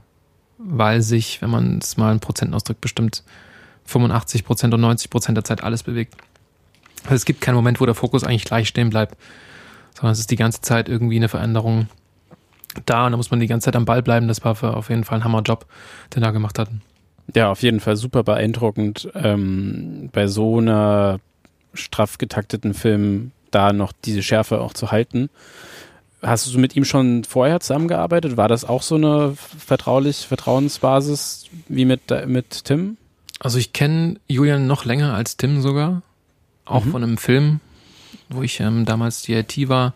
Er war ähm, zweiter Kameraassistent. Ähm, auf dem Film habe ich auch den Oberbeleuchter kennengelernt, den Karl Gigerich. Das sind halt so Momente, wo man halt äh, nicht noch nicht weiß, wo es mal hinführt, ja. Also wir haben da am Lagerfeuer gesessen und Bier getrunken und hatten nie die, nie die Vorstellung, dass wir mal in einem Verhältnis Kameramann und Assistent zusammenkommen werden. Er wollte auch mal Kameramann werden. Ähm, es hat dann bei ihm nicht geklappt an der HFF und dann ist mittlerweile ist er Künstler, ja, studiert Kunst oder ist jetzt fast fertig und ist dann mein Kameraassistent geworden mit Beginn des Studiums. Und so habe ich ihn versucht, weiter in die Projekte mit zu involvieren. Und natürlich dann auch irgendwie, wenn jemand gibt, die Projekte, die Geld bringen, versuche ich ihn auch mal mitzunehmen, um da halt auch so ein bisschen so ein Gleichgewicht ähm, herzustellen. Ja, und mhm. ähm, wir verstehen uns super das ist halt was, wo man auch ein blindes Vertrauen hat. Ja, wenn ich weiß, ich nehme den Julia mit, dann ähm, brauche ich mich um nichts kümmern. Dann brauche ich ja nicht in, in, zum Kameraverleih fahren oder sowas. Ne? Das ist, muss man auch bei anderen Assistenten nicht. So, das, das will ich damit nicht sagen, aber da denke ich auch nicht mehr drüber nach. So, ne? Klar frage ich dann, ob es ähm, so und so ist und ähm, da fühlt man sich dann in guten Händen. Ja, und man weiß auch, dass, äh, was derjenige für einen Job macht. Und ähm, es braucht ja auch bei solchen Projekten, gerade Abschlussfilmen, wo niemand bezahlt wurde, ein gewisses Commitment. Also ich brauche Leute, die zu 100% Bock auf das Projekt haben, die zu 100% Bock auf ähm, Tim und mich haben und den Rest, der dabei ist. Das ist bei Julian so. Und das hilft dann ganz viel, finde ich, weil man sich dann auf die wichtigen Fragen konzentrieren kann. Definitiv. Du hast schon mit angesprochen, der Kai Gigerich, das war dein OB für dieses, für dieses Projekt. Ähm, er der Oberbeleuchter, genau. Der, genau, Oberbeleuchter. Äh, auch ihn kennst du schon sehr lange. Also es ist ein, man merkt, das ist ein Team, das sich, äh, das sich schon, das sich wirklich lange kennen muss. Und äh, wie war da eure Zusammenarbeit, oder wie war da sozusagen die Lichtsetzung bei einem Film, wo 90 Minuten, wo man im Prinzip 360 Grad abdeckt, wie leuchtet man sowas? Schön. Also es war wirklich, ich war, ich hab, war völlig baff, weil es gab wirklich Situationen, wo ich dachte, das schafft er nicht. Die kann, dies kann man nicht gut leuchten. Trotzdem gut geschafft. Wie habt ihr das gemacht? Ähm, da viel gesprochen, natürlich viel probiert, mm, orientiert. Also ich liebe Victoria. Mhm. Das ist äh, ein grandioser Film und wenn es Victoria nicht geben würde, würde es auch Limbo nicht geben, weil das mir auch so ein gewisses ähm, eine Inspiration gegeben hat und ein, irgendwie eine Sicherheit, dass es also möglich sein kann. Mhm. Ich fand Victoria aber lichtmäßig tatsächlich nicht immer gut. Mhm. Und das war jetzt ein Anspruch, den wir für uns auch gestellt haben, dass wenn wir jetzt einen Film machen, das ist jetzt nicht einfach nur, okay, wir machen jetzt einen Film, wo kein Shit drin ist, sondern das soll auch ein vollwertiger Kinofilm sein, bei dem man eine gewisse Qualität erwarten kann. Das heißt, die, der Anspruch war auf jeden Fall, oder den ich mir gesagt habe, war höher. Also ich wollte, dass das alles als ein Stück daherkommt und die, die Lichtsetzung oder die, die Farben und alles, das sollte die Geschichte mittragen. Das sollte mhm. nicht nur dokumentarisch wirken, das ähm, Dokumentarische haben, haben, wir benutzt, um die Zuschauer einzufangen, aber dann wird es immer mehr ähm, stilisiert und immer mehr eine, eine, Welt, wir kreieren für den Zuschauer, die ja langsam mit, mit eintaucht. Und ähm, also es hauptsächlich geleuchtet ist das äh, Hauptmotiv. Da ist tatsächlich alles eigentlich gebaut, weil es dann auch schon dunkel war, weil dort ähm, kein Strom war im Prinzip und auch keine Lampe, die geleuchtet hat. Das heißt, alles, was es an Licht da gibt, ist von uns hergestellt. Mhm. Bis auf eine einzige Lampe, glaube ich. Eine Glühbirne war irgendwie schon da. Mhm. Ähm, und ähm, dann habe ich natürlich erstmal Grundrisse gemacht, Lichtpläne überlegt, okay, wo muss überall Licht hin? Ähm, wie, wie kann das passieren? Ich habe am Anfang gedacht, man kann auch mit Filmlampen noch mehr machen, die man irgendwo versteckt, bis man irgendwann versteht, dass eigentlich alles ein Bild ist und dass man das niemals raushalten kann. Ähm, also muss alles mehr oder weniger über Practicals laufen. Mhm. Und wenn man so eine große Fläche abdecken muss, ähm, muss es natürlich auch dann viele von diesen Practicals geben. Und die dann anzuordnen, da dann ein Farbkonzept zu entwickeln, das, da gab es immer so eine Idee von mir, die ich dann rausgetragen habe an Tim oder an, an, an Kai und gesagt habe, was denkst du, machen wir das hier kühl, wird das noch ein bisschen ein dreckigeres, kühleres Ton, ist das hier nur rot, ist es, ähm, wo sind, wir kommen von da nach da, das ist ja auch eine Stimmung, die man damit aufbaut, es sollte sich nichts wiederholen, das war mir wichtig, dass es in, in diesem Motiv, wo wir ja ganz oft durch bestimmte Bereiche durchlaufen, auch eine Abwechslung gibt. Ja, also wenn das jetzt alles gleich aussieht, dann ist die Wahrscheinlichkeit, dass es langweilig wird, noch größer. Mhm. So ist es auch schon, gibt es Momente, wo ich verstehen kann, wenn jemand sagt, so, jetzt ist aber, nimmt der Film ein bisschen ab, ist auch manchmal wichtig, um wieder richtig aufbauen zu können, so. Aber das sollte visuell auf jeden Fall sehr unterschiedlich werden. Und die Idee war jetzt quasi, okay, wir fangen mit einem sehr natürlichen Lichtansatz an. Also bei ihr im Büro ist das ihre Schreibtischlampe, der Monitor und das Licht, was von draußen reinkommt. Das ist, also da ist nichts gebaut sozusagen. Dann, dann läuft sie natürliches Licht, Tageslicht, dann, also alles im Auto haben wir ein bisschen was modifiziert. Also die, da habe ich dann so ein bisschen Frostfolie vor die Lampen im, im Bus gemacht, aber da konnte ich auch nichts reinbauen, weil man das ja sofort enttarnt hätte. Mhm. Und man konnte tatsächlich auch nichts wirklich ähm, szenenbildmäßig einbauen. Also das ist, ähm, war nicht ganz einfach, aber es funktioniert. Habt ihr die, habt ihr das Auto speziell ausgewählt? Um ja. damit damit damit weil ich kann mir vorstellen, ich meine die Lampen, das ist nicht bei jedem bei jedem Auto dasselbe. Es sah ja wirklich so aus wie als würde da oben noch eine hat ihr dir noch eine kleine LED Panel dahin gepackt oder sowas. Mm, nee. Habt ihr ja nicht, aber nicht. ich meine, ihr müsstet trotzdem ja das ja, ja. ausgewählt haben, damit es genau da jetzt dann das Licht ist, oder? War das ja, also Zufall? Das, das hat dann gepasst. Also wir haben das Auto ausgewählt nach Länge also da musste viel Platz sein, damit mhm. ich reinpasse, damit die Leute reinpassen, dass man da einsteigen kann, dass im Kofferraum noch der Thomann reinpasst. Dann musste das Interieur musste dunkel sein, das war wichtig, damit ähm, damit die Menschen, wie vor uns schon mal beschrieben, wenn sie direkt an einem, an einem Hintergrund sitzen, sich trotzdem noch abheben. Mhm. Ähm, was natürlich jetzt ein bisschen schwierig war, ist, sind, ist, dass die Scheiben getönt sind bei solchen Fahrzeugen. Mhm. Das heißt, es kommt weniger vom Tageslicht rein. Das heißt, ich war noch ein bisschen mehr ähm, abhängig von dem Licht, was da drin war. Das war aber, wenn, wenn ich zu richtigen Moment der blauen Stunde wir angefangen haben, hat es genau gepasst. Wir haben einmal in, in der Generalprobe abgebrochen, zehn Minuten später gefahren, hat es nicht mehr funktioniert, da war es dunkel. Ja, also das war wirklich ein Timing innerhalb von fünf Minuten musste ein Zeitfenster getroffen werden, damit das vom Licht her passt bis zum, bis zum Motiv, wo wir ankommen. Wahnsinn. Und das, dass es so eng wird, hätte ich nicht gedacht, aber wir haben es halt einmal verpasst und hat man gesehen, wie es aussieht, wenn das nicht mehr stimmt. Und ähm, ja, aber wenn man zu früh fährt, dann sieht es aus wie Tag. Mhm. Das war, also die Sonne musste schon weg sein und es durfte aber auch dann nicht so viel Wolken und also das war, das war echt eine krasse Timing-Geschichte, die in dem Take echt ähm, gut funktioniert hat. Ähm, Genau, und dann, dann kommen wir in, das, in, den, in den Kiosk. Da war das Problem, dass der im normalen Betrieb war. Da war nichts zu bauen. Also auch Manpower-mäßig hatte ich teilweise bis beim Dreh nur zwei Leute dann. Ja, also das, mhm. ähm, da war nichts mit, jetzt fahren wir mal noch irgendwas vor. Ich gucke mir das an, weil der hat eine halbe Stunde, bevor wir da waren, geschlossen. Also das war auch so, okay. Ähm, ja, also der, der, der, der, der, der schließt ja im Film. ja. Schließt der dann. Aber eigentlich äh, hat er eine halbe Stunde vorher geschlossen. Ja, krass. Und ähm, dann gibt's den Hinterraum da gibt's ähm, einen China-Born an der Decke mit ein bisschen, mit ein bisschen ähm, Black Wrap. Äh, einfach mehr, mehr Lichtlevel in der Mitte zu machen und weniger am Rand zu haben. Dann ist alles wieder Available Light. Und dann kommen wir in unsere Location und da fängt's dann an. Also der Zufahrtsstraße sind schon dann Lampen an den, an den Laternen angebracht, zusätzliche Lampen, wo sie durch Spots fährt. Dann die Wege sind mit speziellen Lampen beleuchtet, die aber auch ein Bild sein können. Und dann ist natürlich ein ganz ganz großer Einsatz von ähm, Leuchtstoffröhren und ähm, Kinoflows, mhm. Kinoflorröhren, weil das ist das, was man am einfachsten in großen Mengen bekommt.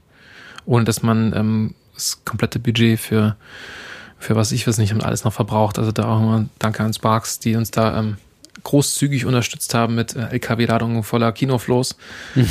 ähm, genau, und die haben wir dann überall angebracht, schön versteckt, foliert. Das ist anstrengend gewesen, muss ich sagen. Also das wäre vielleicht jetzt schon wieder einfacher, wenn es die kurzen LED-Röhren gibt, die man über verbauen kann, wo man einfach eine Fahrtemperatur wechselt. Mhm. Ich musste oder wir mussten dann halt alle Röhren einmal nochmal mit ND mehr, nochmal ein ND3 drauf, nochmal eine andere Folie drum. Das war so ein halber Tag Arbeit oder für drei Leute. Und ähm, das war auch schwer, dann irgendwann sagen, komm, ey, scheiße, komm, äh, lass noch mal machen. Lass noch mal da ich mache es auch alleine. Und dann stehen trotzdem noch zwei Leute mit da und sagen, hey, komm, nee, wir, wir machen schon mit. und ähm, das war ein Feintuning, das man dann so über die Proben hatte. Also wir haben das gedreht. Da bin ich direkt nach der ersten richtigen Generalprobe, wo es nur Key-Komparsen gab und keine anderen Komparsen, wo man einmal das durchgelaufen ist, mal mit Licht geprobt hat, bin ich dann danach noch ähm, mit Oberbeleuchter, mit den Beleuchtern durchgelaufen und jeden Punkt angeschaut, auf der Kamera gesagt, okay, das und das, so sieht's aus. Hier muss es eine Blende weniger, da muss es eine halbe Blende mehr. Und da hat man sich dann am nächsten Generalprobe sind dann viele Sachen anders geworden, da können wir vielleicht später nochmal drüber sprechen. Ähm, da hat sich auflösungsmäßig nochmal viel verändert dann bis zum Schluss oder einiges mhm. verändert. Da musste natürlich auch wieder vom Licht her bisschen was anderes passieren oder da muss eine Lampe hin, da muss eine Lampe hin. Und so sind es jetzt, glaube ich, vielleicht ja, in der Bar ist eine Lampe nochmal oben drüber und in den Büros nochmal, ist eine Lampe oben drüber. Ansonsten ist alles mit Practicals geleuchtet. Und das ähm, ist natürlich dann auch nochmal ein großer Verdienst des ähm, Color Gradings. Ähm, der Markus mhm. Baburska hat das mit mir gemacht äh, bei Ari und ähm, das war auch äh, viel Arbeit, viel Pionierarbeit auch, glaube ich, für ihn so in einem One-Shot, da die Levels nochmal anzupassen, ja. Also mhm. wann ist zu hell, wann ist zu dunkel.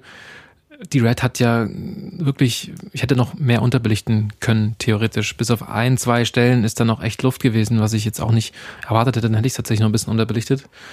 Ähm, aber da konnte man ganz gut regulieren. Das Problem war immer so, haben wir die Zeit, jemanden so zu maskieren über so einen langen Zeitraum, mhm. dass es auch nicht auffällt, dass es jetzt äh, verändert wurde im Nachhinein.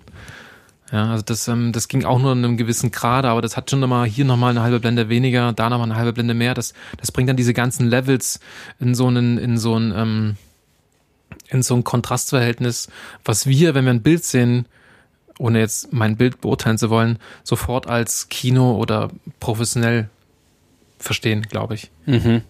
Da spielen ganz viel einfach nur Verhältnisse äh, eine Rolle. Wenn der Hintergrund so hell ist und das Gesicht so hell ist, oder ne, dann, dann sieht das aus, wie so ein Filmbild aussieht. Und das äh, macht man normalerweise halt ähm, von Szene zu Szene, von Motiv zu Motiv, von Set zu Set. Bei uns musste 90 Minuten lang alles gleichzeitig schon passen. Und das ist natürlich ähm, logistisch war das doch ein bisschen aufwendiger, als ich mir gedacht hatte. Das ist eigentlich ein guter, guter Stichpunkt. Wie habt ihr das denn gemacht? Das, ich meine, klar kann man da viel im Grading noch machen, aber habt ihr von dem Moment, wo ihr sozusagen kontinuierlich muss das, das Level oder die Kontrastverhältnisse müssen ja ähnlich sein äh, hab, bist du da durchgegangen, hast jede Lampe einzeln getestet und hast die dann so, so getweakt, bis es dann gepasst hat? Oder hast du, war das viel dann in Postproduktion äh, dann, oder habt ihr Blendenzüge gemacht oder wie habt ihr das geschafft, dass es wirklich konstant ein Kontrastverhältnis bleibt? Also es gibt einen Blendenzug. Ich steige, glaube ich, auf einer halben 5,6 ein am Anfang im Büro. Mhm. Was, der, was bei dem großen Sensor auf jeden Fall ähm, gut aussieht, finde ich. Und ich ende dann zum Schluss bei einer halben 2 ähm, in, der, in der Location. Was ich mir gewünscht hätte mit einer etwas ähm, geschlosseneren Brände. Also jetzt gerne Schärfentiefe mäßig ein bisschen mehr gekniffen, aber es ging nicht wegen Lichtlevels. Und da ich Julian das nicht noch zumuten wollte, die Blende zu ziehen, weil er eh schon mit dem Fokus so ähm, ähm, einen guten Auftrag hatte, habe ich das mit meinem kleinen Finger gemacht ohne natürlich zu sehen, wo ich hinziehe, sondern einfach so nach Monitor, nach Gefühl. Ich wusste, okay, hier muss ich jetzt langsam ein bisschen aufmachen, wenn wir ins Auto gehen. Jetzt muss ich noch ein bisschen zumachen, wenn wir aus dem Auto rauskommen. Wenn wir in das Motiv reingehen, ein bisschen, ein bisschen in die Richtung. Und dann, ich kann es dir gar nicht mehr genau sagen, das hat dann mehr oder weniger hingehauen. Ich habe, glaube ich, zum Schluss ein bisschen zu weit aufgemacht und ähm, ja, also ich, meine, ich hätte da ein bisschen auf einer, ich hätte eine 2 noch lassen können, aber da ich nicht gesehen habe, habe ich einfach ein bisschen überdreht. Mhm. Ähm, und bei den anderen hat das so grob gepasst. Ja, das ist ja auch was anderes, wenn du auf dem Monitor schaust oder in einem Kino sitzt. Also es ist ja auch dann, das anzupassen auf die ähm, Betrachtungsumgebung ist ja auch nochmal so ein, so ein, was das Grading macht. Ja. Mhm. Und ähm, das haben wir echt, glaube ich, ganz gut äh, im letzten Take dann hinbekommen gehabt, der Kai, sein Team und ich, dass das lichtmäßig, alle Lampen haben geleuchtet. Im ersten Take haben nicht alle Lampen geleuchtet, ähm, da sind ein paar ausgefallen, ähm, was jetzt auch kein großer Beinbruch war, aber ähm, im letzten Take war tatsächlich lichtmäßig ähm, alles ziemlich so, wie es geplant war. Du hast ja gesagt, du hattest äh, Lichtpläne gemacht. Ähm, wie sieht da dein Prozess aus, wenn du Lichtpläne machst für so, also für allgemein oder für diesen Film speziell? Ich, weil ich, weil es gibt ja super, die, die, die, ihr seid ja, habt ja eine Szene und dann kann man das ja nicht auflösen in einzelne Shots, sondern man muss ja das sozusagen für ein ganzes. Also ich habe das, ich habe ich hab Lichtpläne für die Motive gemacht, mhm. dann mal von da aus weitergearbeitet. Bei den meisten Sachen ist es dann bei diesen Dingen geblieben. Bei hier und da ist noch eine Lampe dazugekommen im Hintergrund, da noch was oder ähm, das heller, das dunkler, ja. Also das ist mal auch eine Seite, die dann nochmal umgedimmt wurde. Aber sehr wenig eigentlich. Und dann für die, für das Wiener Büro zum Beispiel, wo in der Decke so ähm, drei, vier Rifas hängen, was so Kunstlichtlampen sind, die in eine bestimmte Richtung leuchten. Da hat man die Richtung halt ähm, so festgelegt, dass es auch da trifft, wo die Leute dann wirklich stehen. Mhm. Und ähm, woanders nicht. Aber das war tatsächlich das schwierigste Motiv, weil wir da echt ähm, 370 Grad und die bewegen sich viel. Die Hintergründe sind leider nicht so dunkel, wie ich sie gerne gehabt hätte. Ähm, und da war dann auch maskenmäßig die Zeit nicht da, um das noch so anzupassen. Ja. Also da hat man ganz deutlich dann gemerkt, was nicht da ist, da muss man dann auch ein Stück weit mit leben. Und das ist mhm. okay. Also wenn es für dich ähm, gut aussah, ähm, freut mich das. Ich sehe da noch Potenzial, was man da hätte anders machen können. Oder wenn man die Szene wirklich geleuchtet hätte als normale Szene, hätte die ganz anders ausgesehen. Nicht ganz anders, aber viel, viel nuancierter, viel ausgewogener. Aber ich glaube, das ist gar nicht so dramatisch, weil man ja das dadurch, dass es 360 Grad ist und wenn man sozusagen so rumläuft, ist die Szene so dynamisch und es entsteht so viel Tiefe, dass jetzt das, das sagen wir das nicht unbedingt es fehlt die Tiefe, die man mit Licht bauen muss. Manchmal gibt es ja Bilder, die so statisch sind, da kann man, muss man mit Licht äh, Tiefe entwickeln. Ansonsten mhm. äh, passiert ja gar nichts. Aber ihr habt ja so viel Bewegung, so viel, da äh, passiert ja relativ viel. Ich kann dir gerne auch die Lichtbinde ähm, mal schicken. Kannst du oh, auf, deine, ja. deine Podcast-Seite packen. Ja, mega, mega gerne. Das fänden, fänden wir bestimmt alle super spannend, da mal drauf gucken zu können. Ähm, wie da ist tatsächlich so nicht so viel drin. Grundrisse mit Lichteinheiten sind da halt dann so angegeben und so ein paar Farben schon und sowas, aber das gibt so einen groben, groben Überblick, ja. Ja, gerne. Die Logistik, da würde ich gerne was wissen. Und zwar, wie ihr das logistisch gemacht habt, waren auf allen Ebenen, sind die Leute immer mitgezogen, die Crewmitglieder, oder wart ihr wirklich nur klein? Wart ihr eine kleine Gruppe und habt sozusagen alle anderen waren dann außen vor in irgendwelchen anderen Räumen versteckt oder waren überall Leute, die auf Standby waren, um mal eine Lampe umzuschieben oder, keine Ahnung, jetzt ein Set-Decoration reinzubringen? Es gab Leute, die in ähm, bestimmten Positionen ähm, im Kostüm quasi in der, in der, in der Menge versteckt ähm, gewartet haben. Maske zum Beispiel die wir mal nachjustiert haben. Mhm. Die Tonleute waren ja immer hinter mir und der Fokuspuller war immer hinter mir. Ansonsten waren alle irgendwie so angezogen, dass sie auch als normaler Komparse durchgehen. Euer Team war Teil der, der Komparserie im Prinzip. Genau, genau. Also ich, ich, ich war, ich glaube, ein paar sieht man immer mehr wieder. So ähm, einige halten sich natürlich auch raus und schichten um. Also wir mussten zum Beispiel auch die Komparsen umschichten, weil die nicht ausreichend waren für das gesamte Motiv. Und da hat der Alex, unser, unser Regieassistent, mit seinen, mit seinen ähm, Assistenten dann quasi einen Plan entwickelt, wo in welcher Szene wer wo ist. Und dadurch, dass es ähm, symmetrisch aufgebaut war, gab es eine Treppe auf der anderen Seite noch. Und wenn ich dann die eine Treppe hochgegangen sind, sind die anderen hinten hochgegangen und haben sich noch da in den Raum mit reingestellt, um da ein bisschen aufzufüllen oder sind in den Gang runtergegangen, um da aufzufüllen. Das, ähm, das hat uns so ein bisschen, ähm, was man ja ganz normaler, normalerweise immer macht. Ja, also du hast 30 Komparsen und stellst die in drei Ecken und dann sieht's aus wie, 30, äh, wie 90. So, das ist natürlich jetzt bei 360 Grad und ohne Schnitt ein bisschen schwieriger, haben wir auch so trotzdem noch einfließen lassen. Ähm, und da waren schon immer Leute beschäftigt, ja, im Hintergrund auch ganz viele, aber auch der Produzent, der auch der Fahrer des Busses war, ist dann der Barkeeper ähm, und dann der Fahrer vom Verfolgungsfahrzeug. Dann äh, die Produktionsassistentin ähm, ist äh, Koordinatorin mit äh, innen, ist äh, in der Maske mit, baut aber auch das Cabrio um, weil zum Beispiel der Tillmann ähm, Strauß, ähm, der ähm, am Anfang fährt, ist 1,90 oder zwei Meter groß und äh, Lisa Schlott ist halt nur 1,65. Ich lüge gerade, aber viel kleiner auf jeden Fall. Mhm. Das heißt, der Sitz muss umgestellt werden, damit sie da auch drinnen sitzen kann, das Auto fahren kann. Das Auto wird ein bisschen umgeparkt, damit es losfahren kann. Der Vordersitz, wo Martin Semmelrock am Anfang sitzt, ist erst ganz nach vorn gestellt, damit ich dahinter sitzen kann und dann ganz nach hinten gestellt, damit ich vorne im Auto sitzen kann, noch schwenken kann und äh, die eine die eine Sonnenblende muss nach oben geklappt werden, damit ich da mit der Kamera nicht anstoße. Und das sind so ganz viele Kleinigkeiten, die immer wieder justiert wurden, damit wenn man dann in ein Set reinkommt, das für uns funktioniert. Ja, Umbauten oder Leute irgendwo hingestellt oder dann habe ich einen Beleuchter gehabt, der mit Haze immer vor mir weggegangen ist. Der ist dann halt so zwei Minuten, drei Minuten eher gewesen an Motiv, um da schon wieder ein bisschen Haze rein, reinzupusten, dass sich ein bisschen setzt, dann ist der schon wieder weg, wenn wir da reinkommen, weil es hält sich ja nicht über 90 Minuten, weil auch da Fenster, wie gesagt, teilweise nicht drinne waren. Mhm.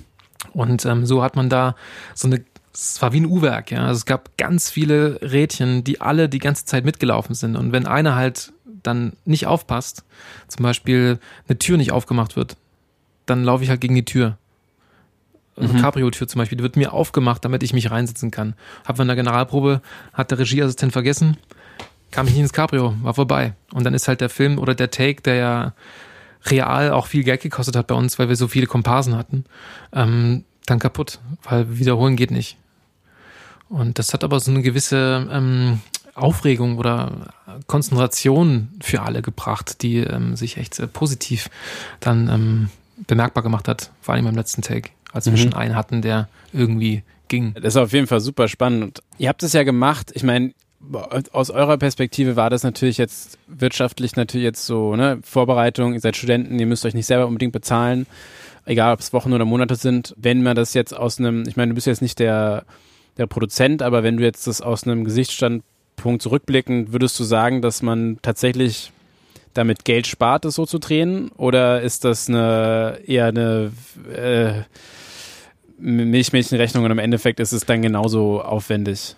Also du hast natürlich, ähm, du wirst ja, wenn du das, wenn du das richtig produzierst, ein Geld reinsteckst, das Risiko versuchen zu minimieren. Das heißt, du wirst nicht nur zwei Takes machen, sondern du wirst sagen, okay, wir, wir müssen auf jeden Fall irgendwie, also Victoria hat zum Beispiel vier Takes gehabt. Mhm. Dann hast du viermal diesen, ähm, diesen Drehtag, aber die Vorbereitungstage, das, was ich vorhin meinte, das, das trügt mit den vier Drehtagen. Die gesamte Probenzeit sind alle da. Außer die Komparsen, die natürlich nur an den Drehtagen kommen. Mhm. Und das sind natürlich dann aber besonders viele, weil ja alle gleichzeitig kommen müssen. Ob du es jetzt aufteilst, dass der Komparse an dem Tag da ist, in dem Motiv oder dann alle zusammen, kommt, glaube ich, auch wieder auf, auf dasselbe Geld. Im Endeffekt hatten wir vier Wochen Vorproduktion.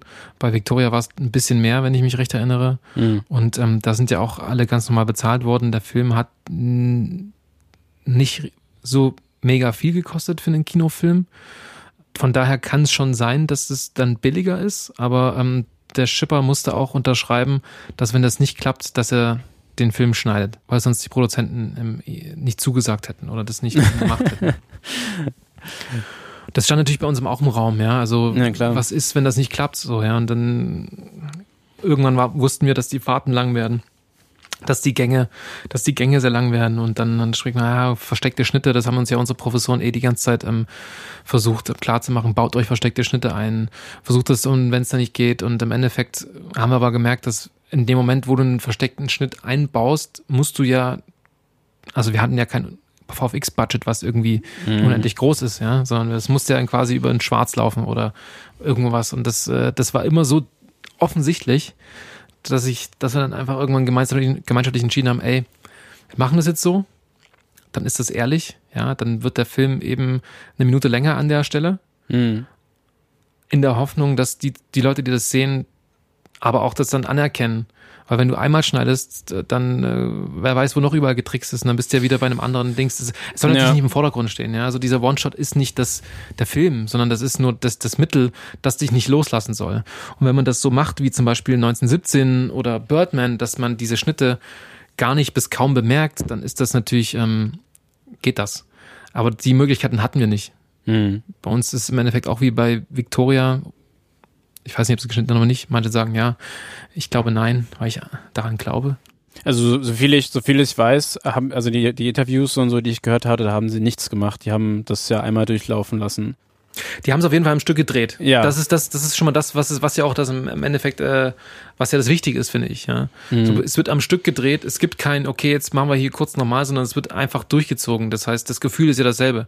Falls jetzt doch da irgendwo äh, bei denen da mal Take 1 auf 3 und dann wieder zurück auf 2 geht, an der Stelle, die sie gut versteckt haben, dann ähm, okay. Aber es ist auf jeden Fall ähm, so gedreht. Ja, ich finde das, ich finde bei Victoria zum Beispiel auch bei euch merkt man auch beim Schauspiel, dass sich das einfach organischer anfühlt, weil dann doch Lücken gefüllt werden durch das Schauspiel oder durch die Kameraarbeit oder zu sagen, und dadurch das halt ein bisschen ja, organischer sich anfühlt. Ich erinnere mich immer bei Victoria an diese eine Situation, wo ähm, der, der, der, ich werde den Namen vergessen, ins, ins Café reinkommt und sagt, ach, du hast ein schönes Hotel, äh, ähm, ähm, ich mein Café.